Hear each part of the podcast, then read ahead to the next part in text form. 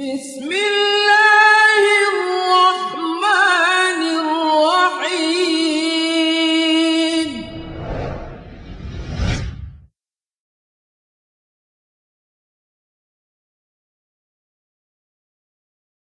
أعوذ بالله السميع العليم من الشيطان الرجيم. بسم الله الرحمن الرحيم. إن الحمد لله نحمده ونستعينه ونستغفره ونعوذ بالله من شرور أنفسنا ومن سيئات أعمالنا. من يهده الله فلا مضل له ومن يضلله فلا هادي له وأشهد أن لا إله إلا الله وحده لا شريك له وأشهد أن محمدا عبده ورسوله صلى الله عليه وعلى آله وصحبه وسلم تسليما كثيرا. يا أيها الذين آمنوا اتقوا الله حق تقاته ولا تموتن إلا وأنتم مسلمون. يا أيها الناس اتقوا ربكم الذي خلقكم من نفس واحدة وخلق منها زوجها وبث منهما رجالا كثيرا ونساء. واتقوا الله الذي تساءلون به والأرحام. ان الله كان عليكم رقيبا. يا ايها الذين امنوا اتقوا الله وقولوا قولا سديدا. يصلح لكم اعمالكم ويغفر لكم ذنوبكم. ومن يطع الله ورسوله فقد فاز فوزا عظيما. اما بعد فان اصدق الكلام كلام الله وخير الهدى هدى محمد صلى الله عليه وسلم وشر الأمور محدثاتها وكل محدثه بدعه وكل بدعه ضلاله وكل ضلاله في النار All perfect praise is due to Allah the Almighty. I testify that none is worthy of worship except Allah. And I testify that Muhammad sallallahu alaihi wasallam is his final prophet and messenger. May Allah exalt his mention as well as that of his families and all his companions.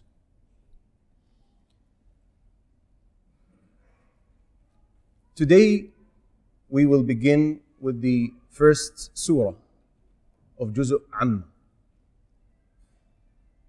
Surah Amma, and it is also called Surah An-Naba.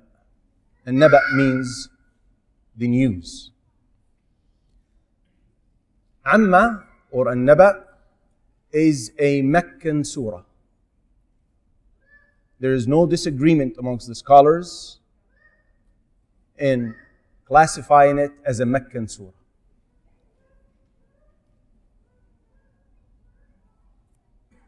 As we mentioned last time, the Meccan surahs, with regards to the topic it addresses, it focuses on the unseen, namely the day of resurrection, reward and punishment, meaning hell and paradise or paradise and hell, addressing the oneness of Allah Azza wa Jal and that He is the Almighty, the only deity worthy of being worshipped.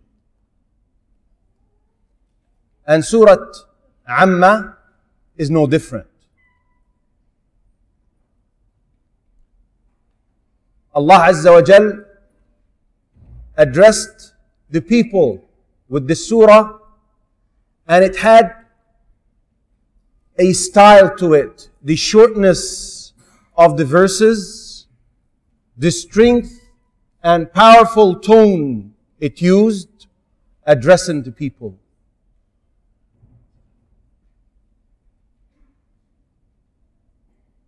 now before we go into the the uh, actual explanation or elaboration of the verse on the verses of the chapter. I would like to quote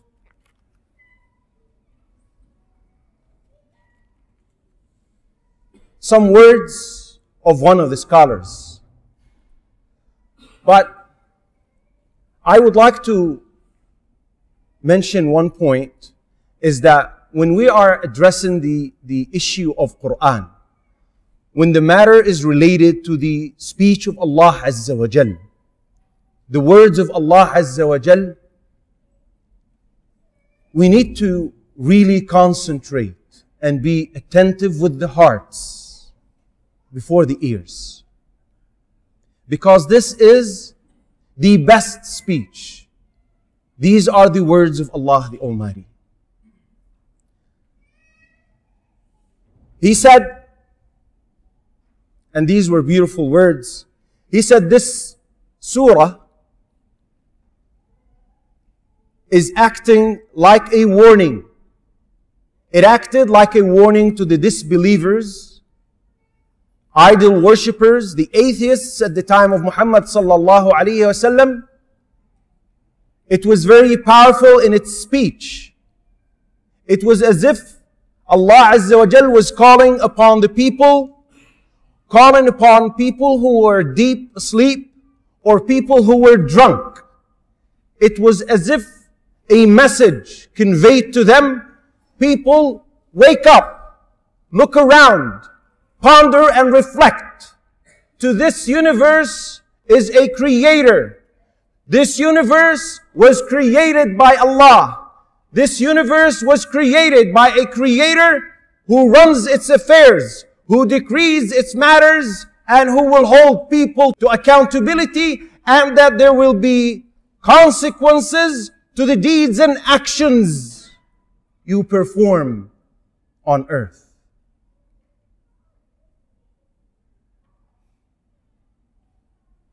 And the issue of resurrection in particular in the Quran was repeated a lot, was addressed a lot. And there were reasons for that repetition. There were reasons for Allah Azza wa Jal addressing the issue over and again. The scholars mentioned some of these reasons. Why Allah Azza wa Jal kept on clearing doubts and clarifying misconceptions. Why did Allah Azza wa Jal repeatedly establish evidence and proof against those idol worshippers and atheists. Number one, that idol worshipping was widespread at the time of Muhammad sallallahu alaihi wasallam and particularly amongst the Arabs of Mecca. Number two, people have lived with this idol worship for ages. They've inherited this from their fathers and forefathers. So their brains froze. They could not perceive what Muhammad sallallahu alayhi wasallam was talking about. They could not perceive the issue and the matter of resurrection.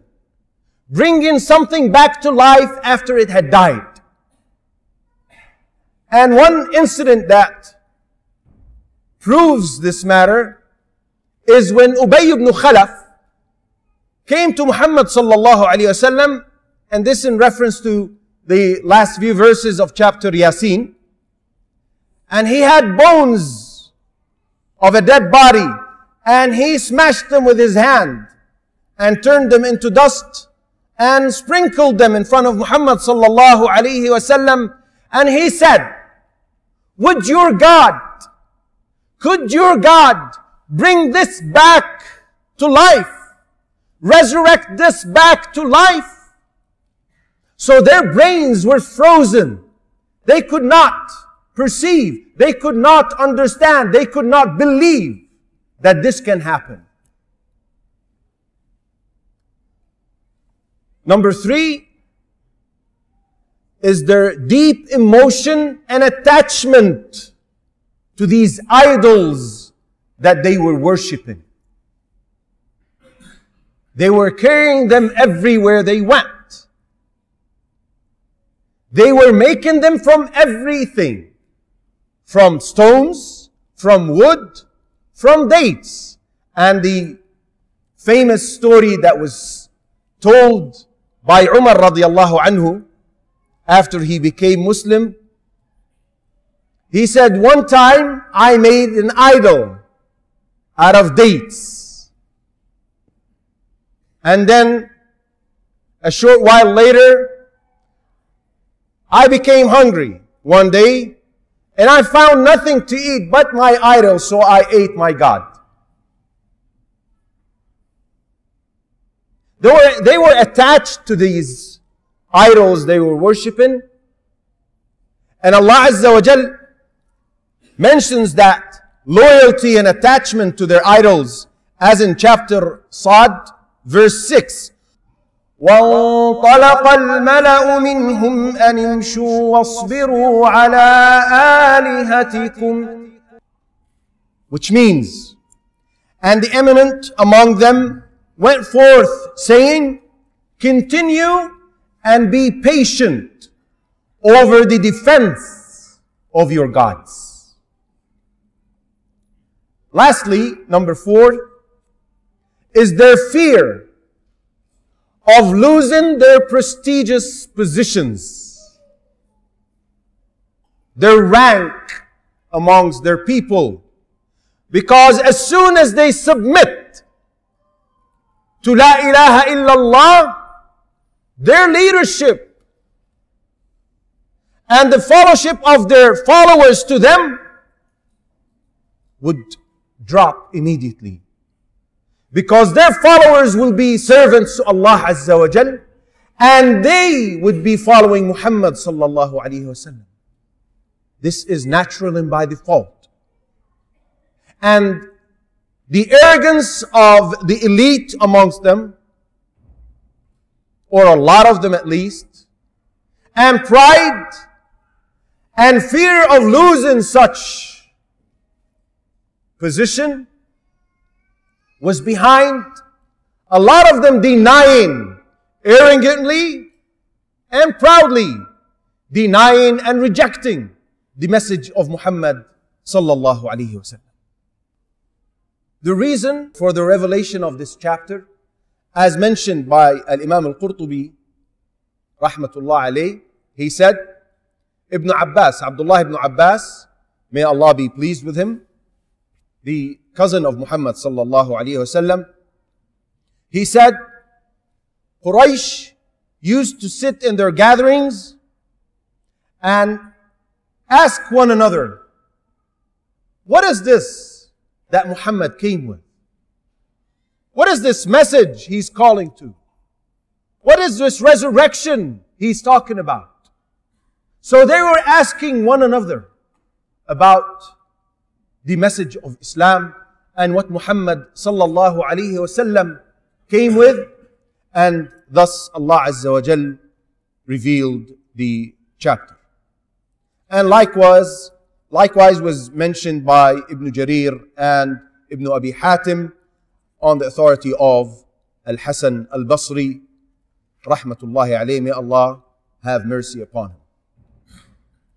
There are four opinions regarding the first verse. The first verse says, عَمَّ يَتَسَاءَلُونَ Allah Azza wa Jal gave an introduction. And by the way, this surah is broken into segments. And we will address every set of verses, every segment by itself. The first few verses, the first five verses of the chapter, was like an introduction to the matter. Allah Azza wa Jal says, عَمَّ يَتَسَاءَلُونَ عَنِ النَّبَإِ الْعَظِيمِ الذي هم فيه مختلفون كلا سيعلمون ثم كلا سيعلمون which means about what are they asking one another? About the great news or happening or event over which they are in disagreement no they are going to know then know they are going to know. This, the first verse, is a question. Allah Azza wa Jal was not asking this question because he's unaware of the answer.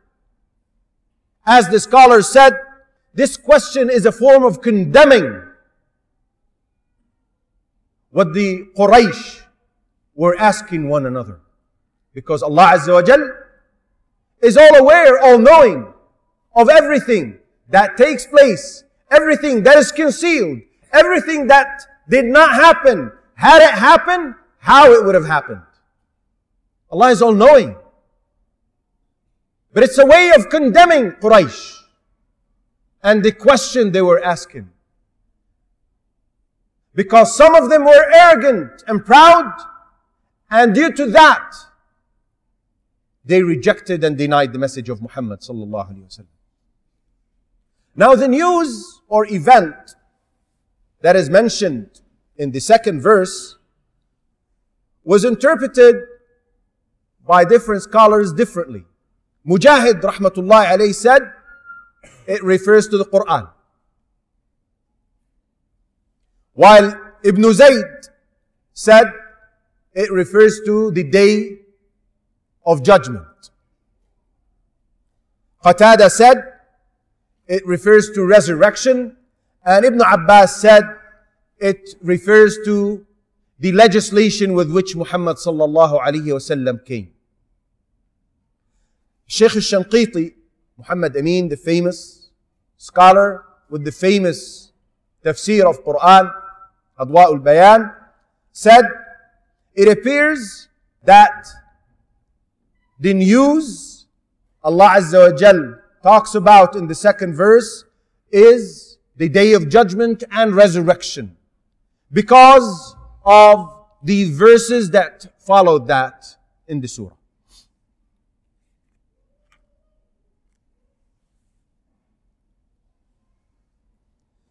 Many people,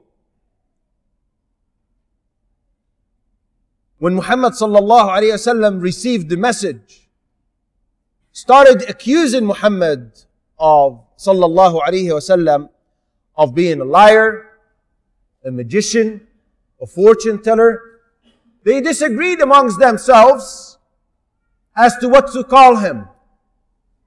And there's another form of disagreement where some approved, accepted, and embraced Islam, and others totally denied that. So it could be referring to the two types of these disagreements.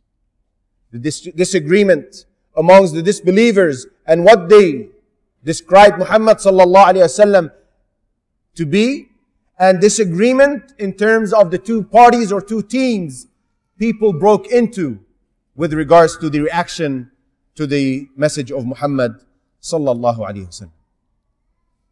Then Allah Azza wa Jal threatens them. They are going to know. Shaykh al-Uthaymeen rahmatullahi alayhi said that the type of knowledge Allah Azza wa Jal is talking about here is the knowledge of certainty, meaning they are going to know when they are resurrected on the day of judgment that Muhammad sallallahu alayhi wasallam was telling the truth. It also means they are going to know when they are resurrected and see the punishment, that the punishment is going to be the consequence of their denial and rejection to the message. Allah Azza wa Jalla is telling them, you are going to know. You will see that with your own eyes. You will live that after being resurrected. This resurrection that you're denying and refusing to believe in. No, they are going to know. Then Allah repeats it To emphasize, to threaten, to move the hearts, perhaps. Some will take heed. No, they are going to know, then no, they are going to know. With this, we conclude the first session and we will continue in the following session inshallah سبحانك اللهم وبحمدك أشهد أن لا إله إلا أنت أستغفرك وأتوب إليك.